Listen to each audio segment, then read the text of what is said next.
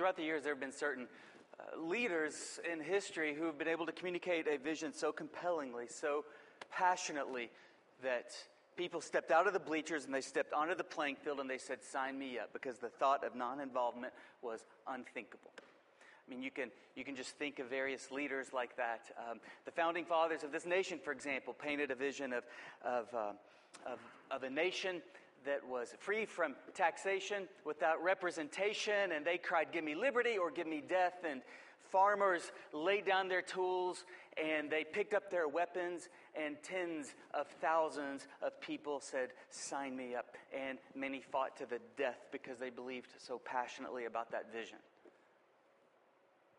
Um, who could forget about the vision painted by Martin Luther King Jr. on the steps of the Lincoln Memorial that day? Of a nation that judges one another based upon the, the content of the character rather than the color of their skin.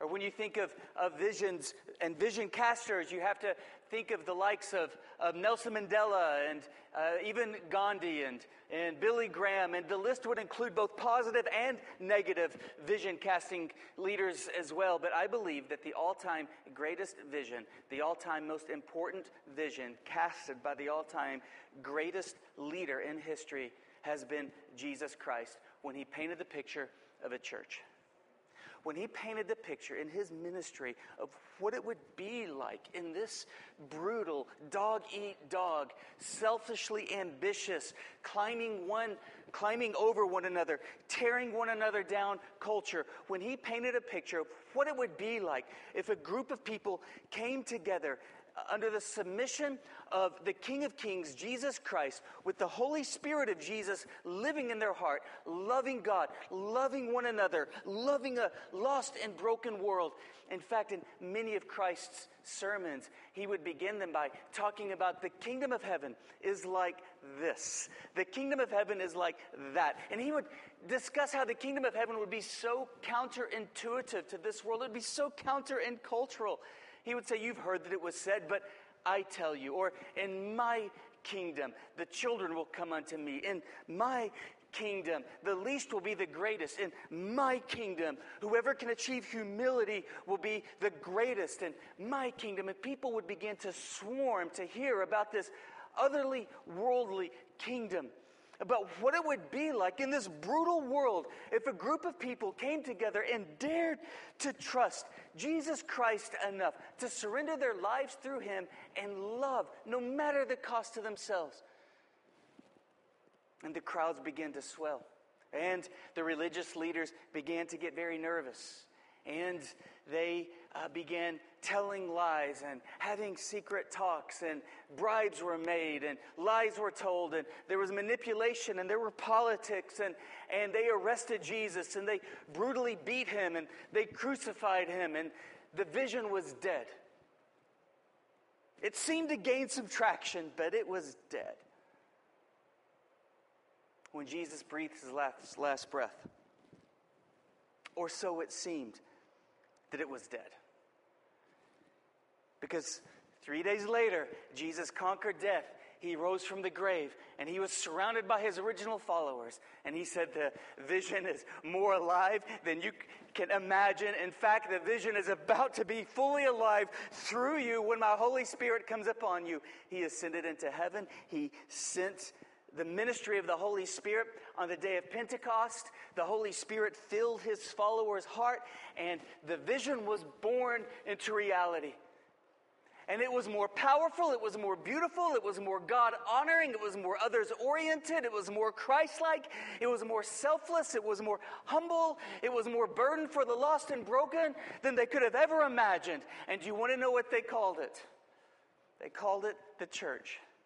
And we read about this in Acts chapter 2, verse 42 through 47. It's the inception of the church. It's the very first church. It's what we want to be like. Acts chapter 2, verse 42 through 47, and it reads This is the very first church, and they devoted themselves to the apostles' teaching and to fellowship, to the breaking of bread and to prayer. Everyone was filled with awe at the many wonders and signs performed by the apostles. All the believers were together and had everything in common. It's not that they all came from the same neighborhood. Jews and Gentiles are coming together. That's one of the great miracles of the other church. The, the rich and the poor, the up and out, the down and out. They, they didn't have all things in common in this world, but they had all things in common in that they were bound by the Holy Spirit. And that was such a powerful bond that all things that were uncommon fell by the wayside. They sold property and possessions to give to anyone who's, as he had need. Every day they continued to meet together in the temple courts.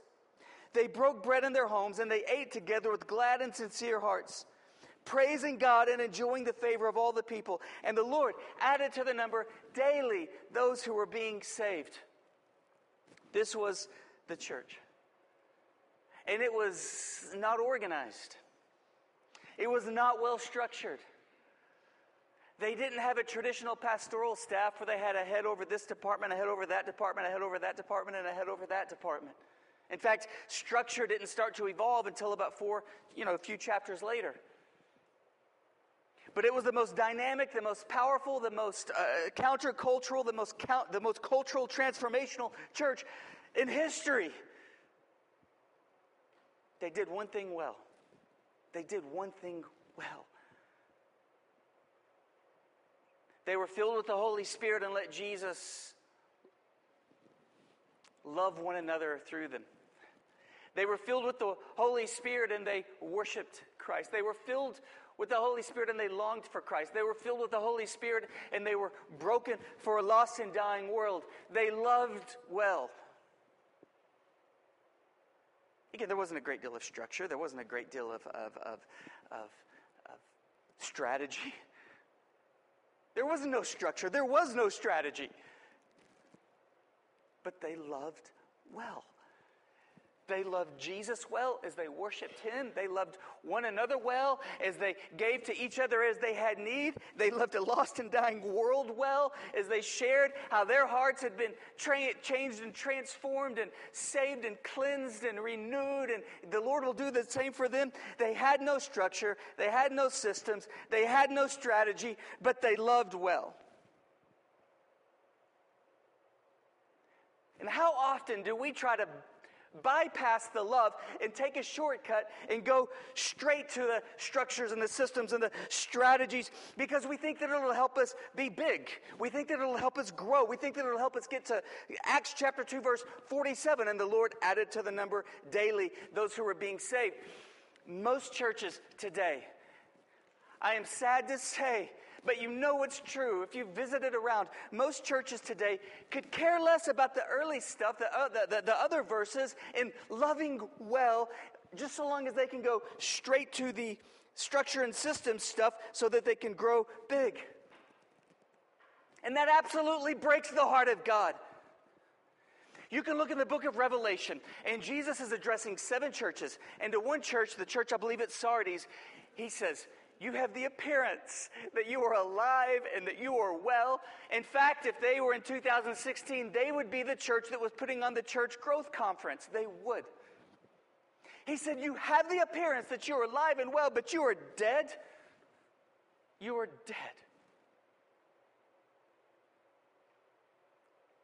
You're dead.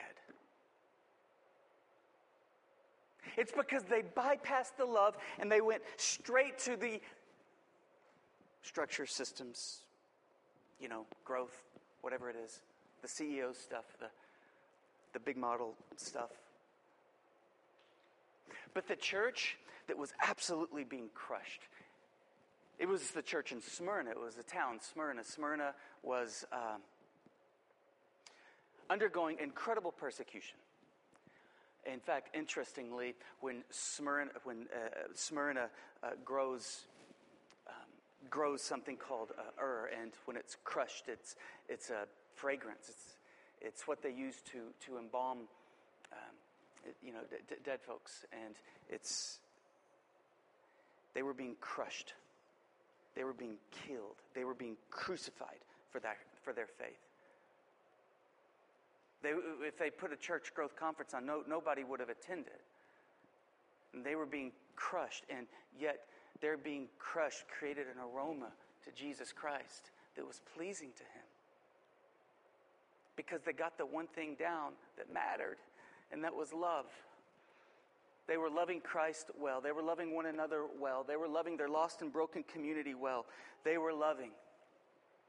It's really, it's really simple. The Christian walk can be, can be summarized in this one word it's love. And so let's all ask ourselves are we loving well? We can read in 1 Corinthians chapter 13 that, that without that we are a clanging cymbal. We're sheer noise if we don't love well. Nothing else matters, but do we love well? We can even offer our bodies to the flames, but if the motive was not love, it was purely in vain. We have to love well. In 1 Corinthians 13, and talking about loving well, he draws the uh, analogy of a clanging cymbal. Have you ever seen a symphony warming up? Have you ever heard a symphony warming up? It's like everybody's playing their own individual piece, right? And what is the, what is the result? It is absolute noise. It's clanging cymbals, it's noise. But then the maestro waves his wand, and everybody submits and follows. And then it becomes beautiful music. So, the key to loving well is that we submit and we surrender to our maestro, who's Jesus Christ, and we follow him. All eyes are on Christ. That's how we love well. All eyes are on Christ. So, Acts chapter 2, verse 42 through 47, it's our blueprint. It's what we want to be. It's who we want to be when we grow up as a church. And they loved well. And they loved well because they were constantly, we've sort of just broken this down into, into, into a couple of statements that I, I pray that you, you, you, remember throughout the week to ask yourselves and to, to, to, to use the scripture as a plumb line to your life and say, is your life lining up? Are you reaching up? And that's loving Christ well through worship. Are you reaching up? Are you reaching in? And that's loving one another in the body of Christ through giving and receiving and knowing what's going on in each other's lives and being a blessing? Are you reaching up? Are you reaching in? And then are you reaching out? Are you reaching out to people who don't know Christ? So you guys say, reach up, reach in, reach out. All right, say it one more time with authority. Reach up, reach in, reach out. All right. so you guys, I want y'all to hang on to that this week. And and ask yourselves, Lord, am I, or ask the Lord, Lord, am I, am I reaching up to your pleasure? Am I reaching in to your pleasure? Am I reaching out to your pleasure? Am I fueled by love? And when our eyes are on Jesus and we reach up and we reach in and we reach out, our love is characterized by something called passion. And are you passionate about reaching up? Are you passionate about reaching in? Are you passionate about reaching out? It might be that, that, that you don't love well because, er, because you've, you, have you have tried to bypass, you know, loving and go straight to the, to, to, to, to the fruitfulness. You know, that's just a business CEO model. It's just like the world. What's the difference? Let's just, let's just become a business. Let's just become a nonprofit. Let's forget about Jesus. Or it might be that you're not loving well because you just don't care and your heart is just passive. It's, it's hot or cold, but we can't be lukewarm. And so, the way that we love Christ well, the way that we love one another well, and the way that we love a lost and dying world well with passion is that we keep our eyes on the Maestro, Jesus Christ. So, as we reach up, reach in, and reach out, let's look at what it is to keep our eyes on the maestro and ask yourself not only are you loving well, but are you loving passionately? Because if we get a glimpse of Jesus Christ, you will love Christ well. You will love the church well. You will love a lost and dying world well. And it will be with a passion. And if you're passionate about the end but not the means because you're trying to bypass love, it's going to be counterproductive. And if you're not passionate at all, then something is, is not well in your spirit. And so let's get our eyes on Christ. Love Christ well. Love the church well. Love a lost and dying world well. So let's first talk about reaching up to the one who reached down to us. Loving the one who first loved us. In reaching up, I'd like to draw your attention to a few verses that, that Reggie's going to put up on the screen. The, the first one, um, I believe, is Titus. It's coming up, Titus chapter 2 Verse 14, there it is. Watch this. This is an amazing verse. In fact, the verse before uh, 14, you can just leave that up, Reggie, but the verse before 14 and 13 talks about, as an aside, that we are waiting for the appearance of our glorious God, Jesus Christ. Make no mistake about it, our God is Jesus Christ. Jesus is not simply a good man, he's not simply a teacher, he is God. There's God the Father, God the Son, God the Holy Spirit. Literally, from Genesis through Revelation, we read about this three in one triune God. Jesus is God, and he gave himself for us. God came to earth and shed his blood for us. God, Jesus Christ, who gave himself for us that he might redeem us from all iniquity and purify us unto himself, a peculiar people, watch this, zealous for good works.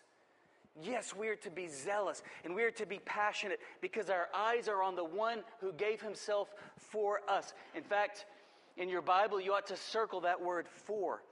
Jesus Christ, our glorious God, gave himself for us. And you can circle that word for. If you go back to the original Greek, the word for would be huper.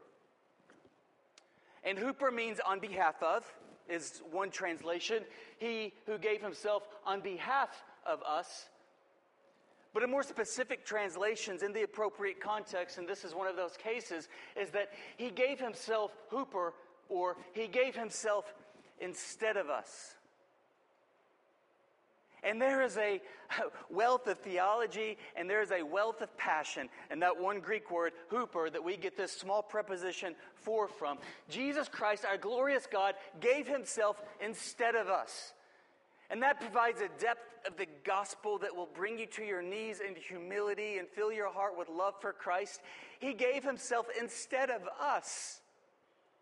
You know that Jesus Christ died for you but he also, even deeper, he died instead of you, that he might redeem us from all iniquity. So let's put a picture to that. Uh, huper, that we get this preposition for from. So imagine that you're driving through a school zone and you're texting, you're not paying attention, and you zoom through a 20 mile an hour school zone texting, and you zoom through it and you're going about 80. So you see the red lights behind you, and you get pulled over and you get a ticket. And so the time comes around and you go to court. And so as you're going to court, you think to yourself, I've got it made. Because it just so happens, you say to yourself that my dad is the judge. And my dad loves me. My dad is always so generous to me, and he cares about me, so I've got it made. And so you go to stand before your dad. But as you go to stand before your dad, you see your dad up there, and he looks very serious, as if this is a serious matter, because it is a very serious matter. And then you start to think to yourself, uh oh.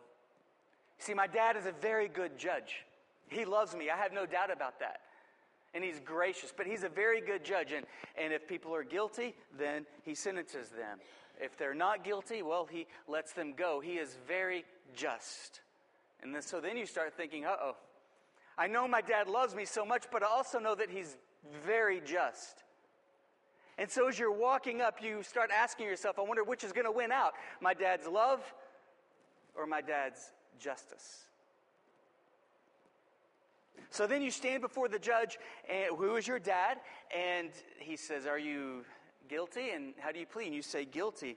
And he says, Okay, well, the fine is, is, is $1,000 or a month in jail. What will it be? And you don't have $1,000 and you don't have time for a month in jail. So I guess you're just going to go to jail. But then your dad steps up and he walks in front of the bench and he pulls out a checkbook and he writes $1,000 and he puts it on the bench and he says, Price paid in full. What is that? He paid for you, Huper, on your behalf, but not only that, he paid instead of you. And in the same way, we read, For the wages, the consequences, the payment of sin is death. But God loves us. He doesn't want us to die, especially to be separated from Him for eternity. He loves us, but He's also just. And how could a God who is disinterested in justice possibly be trusted? Could you imagine? Could you imagine if a family member was, was, brutally, was brutally tormented and tortured and beaten and they found the people who did it and the, just, the judges, uh, he just bypassed justice and his mercy won over and he said, Oh, come on, guys, you know, try to do better. I'm going to let you go. You would be outraged. In fact, we saw, we've seen this in the news recently. A young guy raped a girl, and I mean, just maybe a little bit of probation or something like that. And I mean, the judge has totally bypassed justice, and it is absolutely outraging to the family members who were victimized. How could a judge who is disinterested in justice possibly be trusted? And yet, God loves us, for the wages of sin is death. We've all sinned. God loves us, and yet He's just. So, which wins out, His love or His justice? Remember, remember that word. And for it's Huper. His, his, he paid on our behalf with his blood.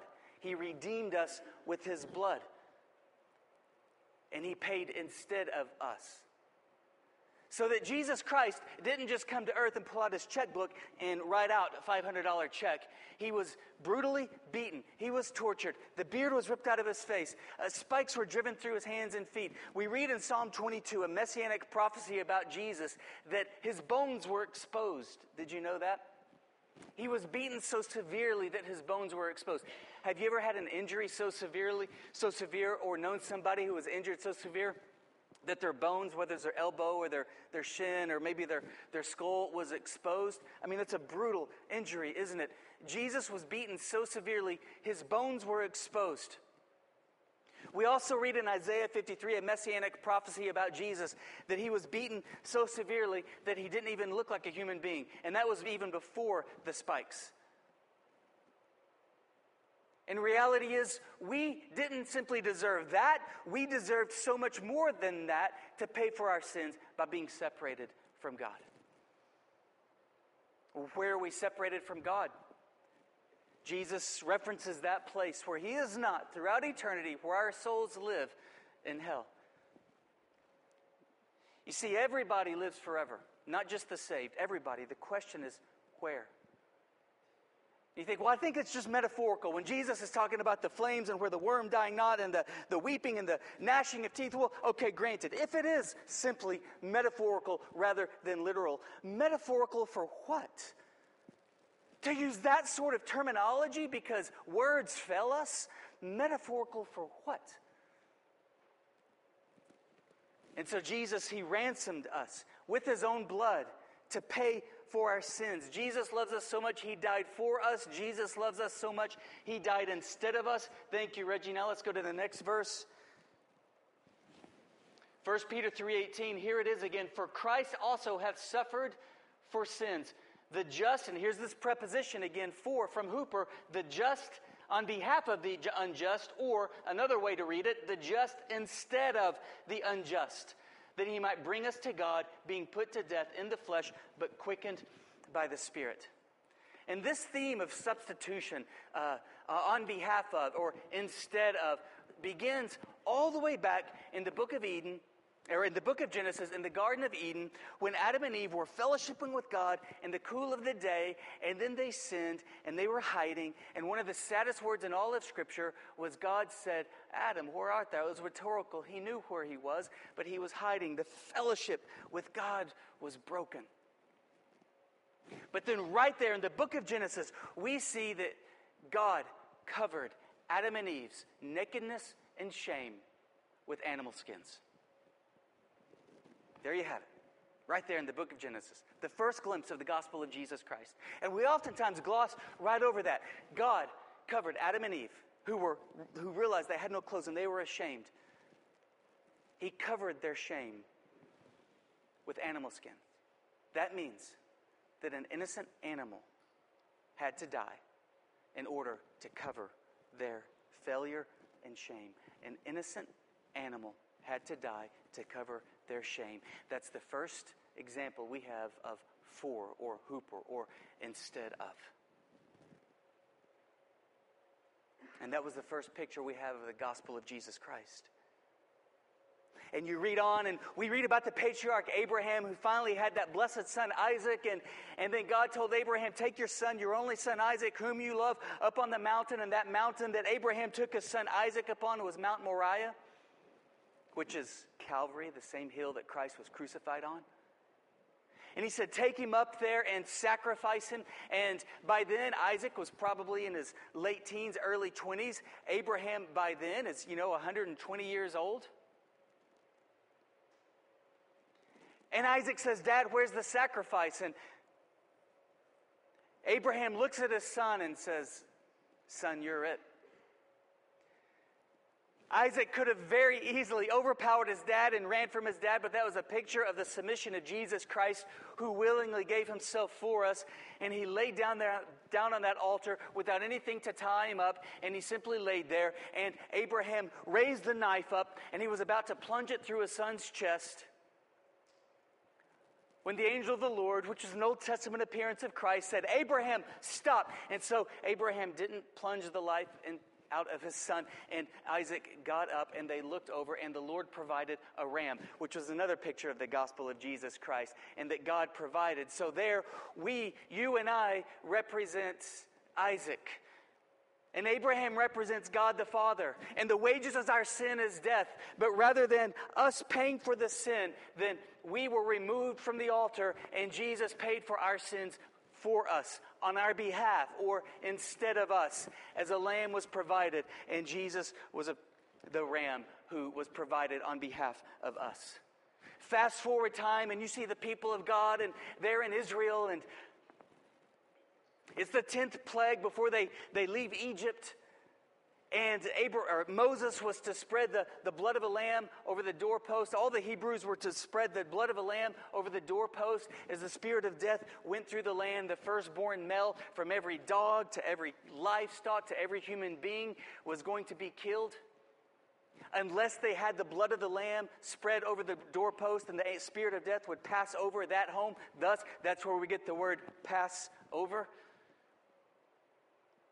So, can you imagine a dad and his son going into the backyard and, and the dad picks up a lamb spotless without blemish, and the son says, Dad, what are we going to do with this lamb? And the dad says, We're going to slay it, son. And the son looks up at his dad like he doesn't understand. And then the dad puts the son on a rock and he takes his knife and he puts the knife up to the lamb's throat. And he's about to slice the lamb's throat as it's going to convulse in pain as the blood spills out of it. But before he does, the son says, Dad, Dad, stop. What are you doing? And the dad looks at his son and he said, Son, it's this lamb or it's you. And they slaughter the lamb. And that's a picture of Jesus Christ, who we know as the Lamb of God, who takes away the sins of the world. He died for us, He died on our behalf, He died instead of us. And you read in Leviticus chapter 16 and other places in Scripture on the Day of Atonement. It happened annually. It had to happen annually just one time because these substitutes were only pictures of Jesus. They weren't actual sacrifices that could remove sin.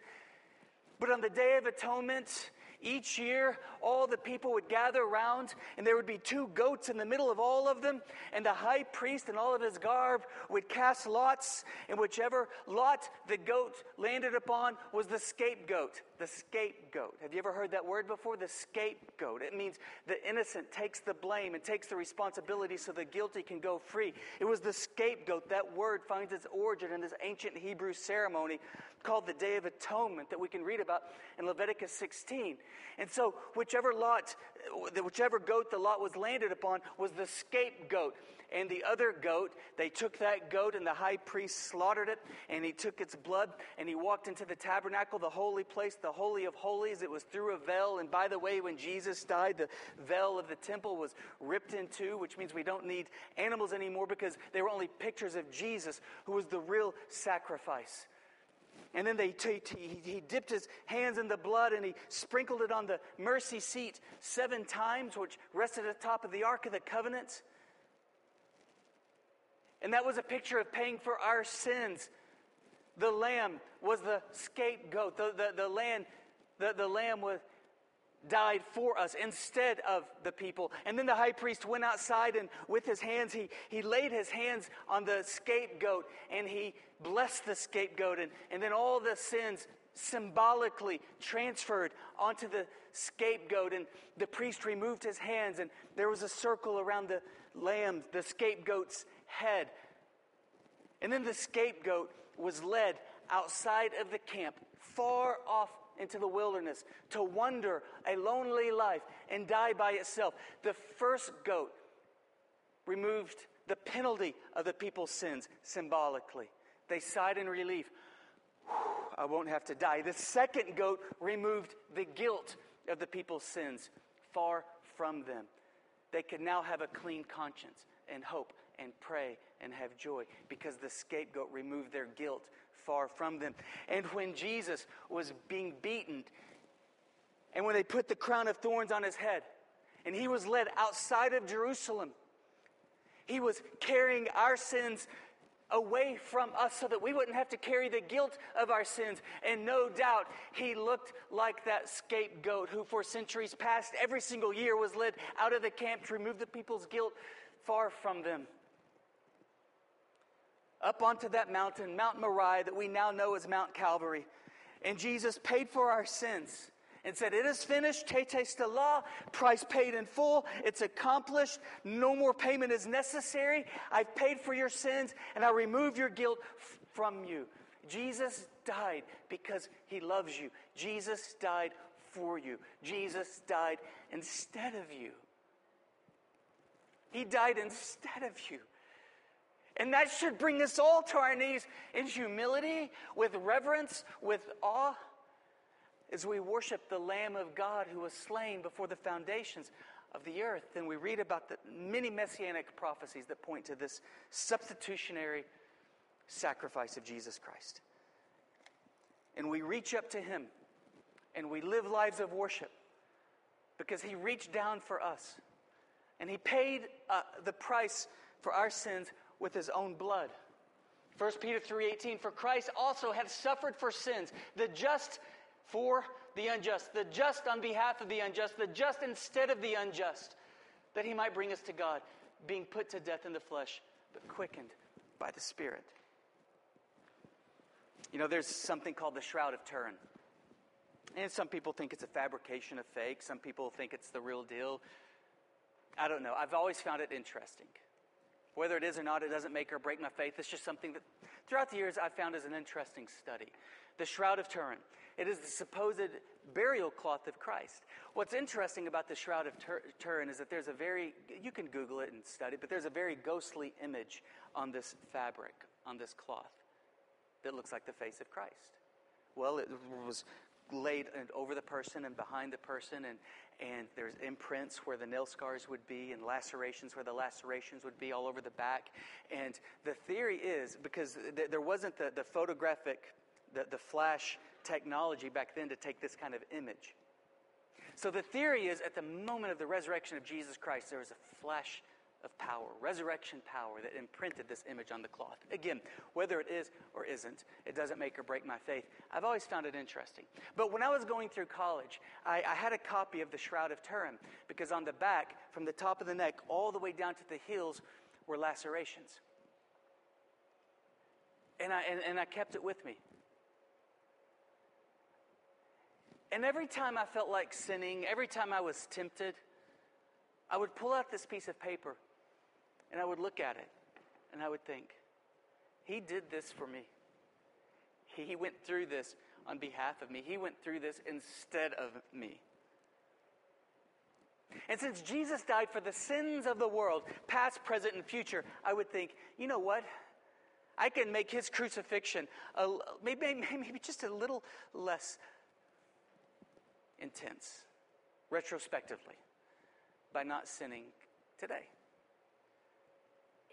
by not harboring bitterness today, by not lusting today, by not withholding love today.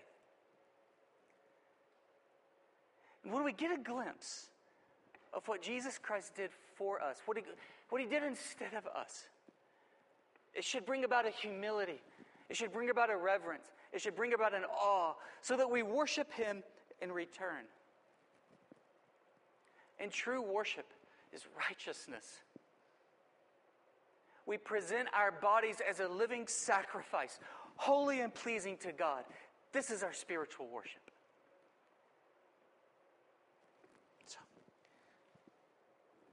Acts loved well because that church in Acts loved well because they reached up. They loved well because they reached in. You know, they, there was nobody without because they were so aware of one another's needs. Again, they, they, they, they weren't well structured. They didn't have great systems. They, they didn't have great strategies. They, they, they didn't have vision casting banquets and all of these things. They, not that there's anything inherently wrong with these things. It's just that those things are not an end in and of themselves, and they're not even the means to an end. Love is the means to the end, and love is the end. And that's what brings Jesus Christ so glory, so much glory. It's love. We have to love one another well. And know we can't know this, we can't love one another from a distance. We can't love one another from the sidelines. But what matters is love. So ask yourself, are you loving well? Jesus Christ loved us well from the cross, didn't he? He loved us well all 33 years of his life here. He loved us well all eternity past. He's loved us well ever since as his Spirit has been with us and comforting us, carrying us through his kindness to repentance over and over. He's been so good to us, he's been so faithful to us. He loves us well, and now he wants us to love one another well. I was at a, wedding yesterday. I didn't officiate. I was just there enjoying it, and uh, some good friends of mine. And the bride and the groom, uh, they, they said their vows to one another. It was their own vows. They made up their own vows and read them back and forth. And, and the, the groom's vows, it really brought tears to my eyes. It was really beautiful. But he was talking about, he said, he said it doesn't matter, matter where I'm at. He's from an Asian descent. He's like, it doesn't matter from overseas. It doesn't matter from here or from there. It doesn't matter where I'm at. And in his vows, he was telling his bride, he said, You're my home. Wherever you are, my heart is home. You know, that's the heart of God toward us. We read in John 1 14 that in the beginning was the Word, the Word was with God, the Word was God. This is Jesus. In verse 14, He dwelt among us, He made His dwelling among us, He made His home among us. Imagine that. Jesus in heaven, in glory, yet His heart not feeling at home and coming here and dwelling among us. Because as far as Jesus is concerned, his home is where we are. And when we trust in Him as our Lord and Savior, His Spirit comes into our heart and He makes His dwelling among us. He loves us so much that His home is among us, His home is in us. And then He told us, I go away to prepare a place for you. If that weren't the case, I would have told you. Your home is going to be where I'm at too. I and you, you and me, I and the Father, and we're going to be one. Have you ever had a group of friends that you were so comfortable with and you loved so much that they were home to you? Have you?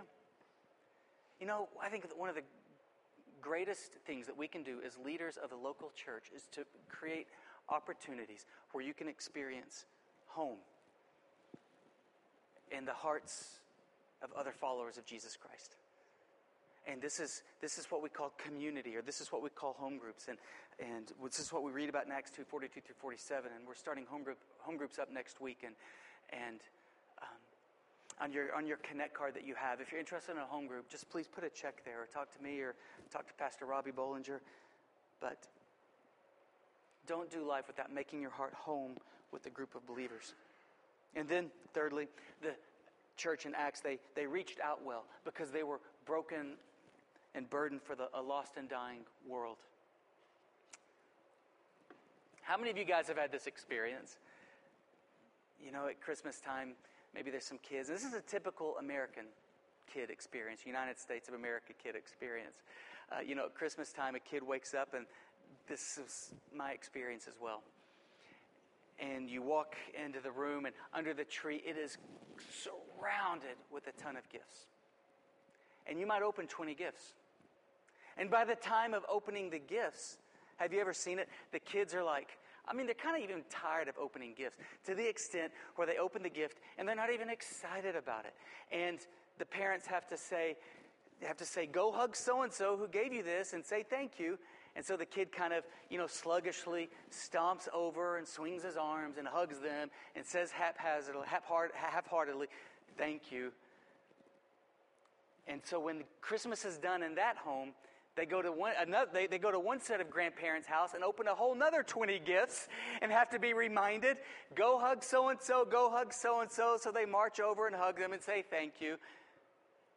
And then when that's over, they oftentimes go to yet another grandparent's house and open another 20 gifts and march around and say, Thank you, thank you. I just draw that contrast because I remember when I was in India, uh, these kids, they just surrounded you, right? I didn't have anything to give them. I wanted to give them something. Literally, I'm embarrassed to say this, but I opened up my suitcase and all I had to give them were some rolled up socks. And I gave it to these kids, and they acted like it was the greatest Christmas in the history of Christmases.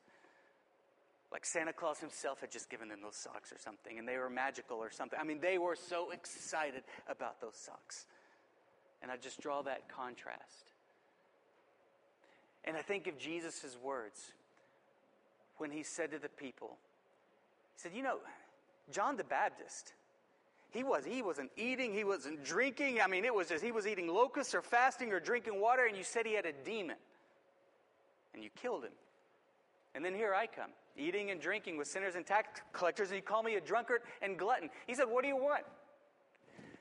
We played the flute, you didn't dance. We played a funeral song, you didn't cry. What, what do you want? And I think that we can become so comfortable here, here in the States, and we've heard the gospel so many times that we have such comfortable environments to hear the gospel and to sing songs that we can become a little spoiled. And we can treat church like a, like, like a buffet. I mean, you, you start outsourcing your spiritual maturity. Check this out. Outsource your spiritual maturity. That church has a good youth group. We'll send them there. Uh, that church has a great discipleship program, you know, in-depth discipleship on Tuesday night. You know, we'll really break down books of the Bible with the Greek and Hebrew. We'll go there on Tuesday nights. Um, that church has, has good worship. We'll, we'll go there. That church, I, you know, I like the preaching. I'll, I'll go there we outsource our spiritual walk. What that does is that impairs local churches from gaining traction, and that impairs your spiritual walk from ever having to lead or ever having to roll up your sleeves and dive into the trenches of ministry and love well. Because you, just, you, you can just kick back and be spoiled and just outsource all of your spirituality the real heart of Christ, let's go back to the Christmas morning analogy. The real heart of Christ is to open up the gift of salvation and love well in return and say, Thank you. And say, If you did this for me, if you extended this grace to me, Lord, I'm going to extend that same grace to others. If you came from this great length for me, then I'm going to go to a great length to lead others to Christ. And so we open up this great gift of salvation and we walk out into the neighborhood and we see a poor kid or a kid whose parents maybe aren't home or who don't care for whatever reason. And he didn't get anything that morning. Oh, they made some excuse. They will have Christmas, you know, next month or whatever, and it never comes and he's just outside, and, and you have all these gifts. And I mean, do we just look down at that kid? It's like, that's sorry person. He couldn't even achieve his own Christmas. Do we look down on them? I mean, what a spoiled brat would that be, right? Or do we say, oh, I have plenty. Here's my coat. I have plenty. Here's my new football. Um, the early church reached up well, they reached in well, they reached out well because they were driven by love, because all eyes were on Christ. And the moment we take our eyes off on Christ, we cease to be music. We cease to be worship in the heart of Christ. And we immediately begin become clanging cymbals. And everything we do is all for naught.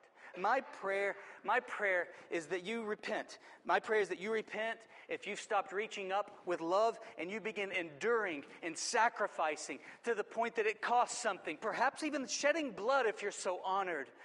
And you begin enduring and sacrificing and counting the costs unto worship to Christ.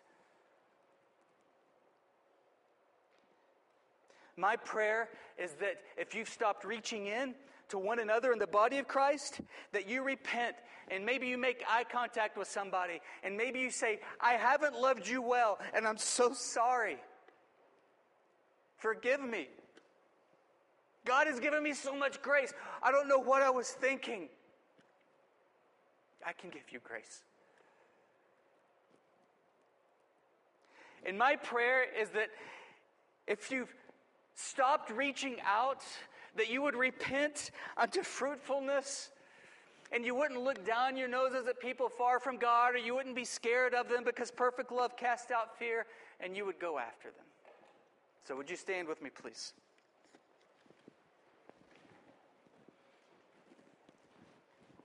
If you would bow your heads. Father, we pray in Jesus' name that we would reflect what you imagined when you dreamt of the church. Lord, a group of people living in perfect unity because we are completely surrendered to you. All eyes are on you, Lord. All eyes are on you.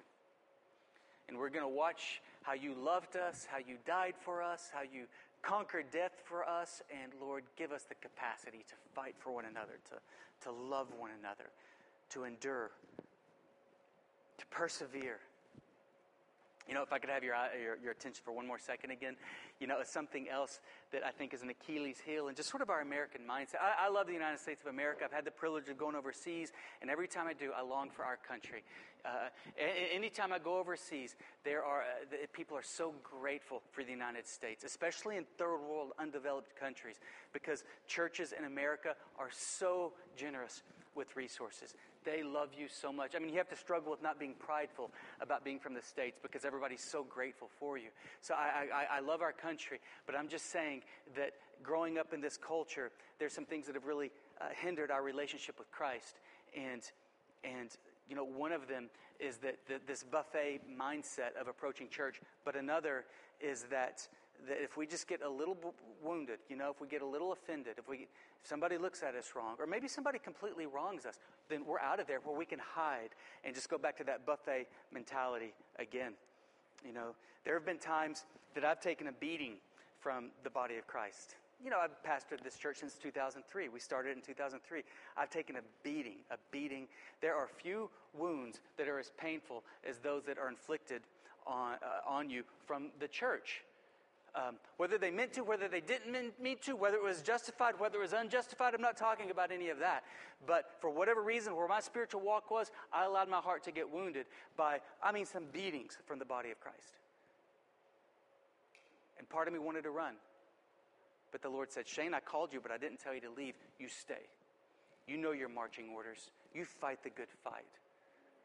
Because here's the thing Jesus Christ is far more interested in our character than he is our comfort.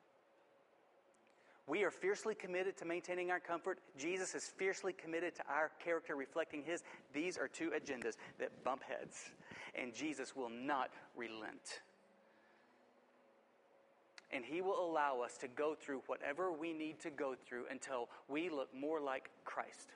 And so I want to encourage you don't, don't get skittish, don't run and, and then just, you know, hide in the shadows and, and go back to that buffet mentality of the church and just outsourcing your spirituality, never being known, never really knowing, never serving, never being served, never discovering how God has uniquely gifted you, never being passionate about anything, but just, just kind of being a sponge or a consumer rather than a committed follower of Jesus Christ who counts the cost and becomes more like Jesus every day. Please don't sell the church short. Please don't sell your spiritual walk short.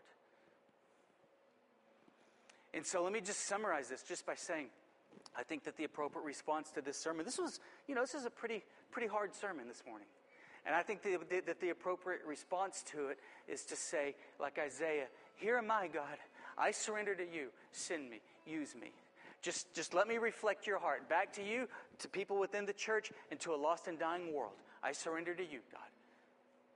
I'll, I'll, I'll, take whatever step you want me to take. I don't care how humiliating it is. I don't care how humbling it is. I don't care how sacrificial. I don't care how costly it is. Lord, just let me follow. Let me follow you. So perhaps some of you need to repent for trying to bypass love to go straight to results. Perhaps some of you need to repent by, by not being passionate about anything in relation to the Lord. It's that con- American consumer mentality that seeped in. Let's just get all eyes on Jesus and let's live like him, all right? So, with that, I just want to invite you to, to repent up here.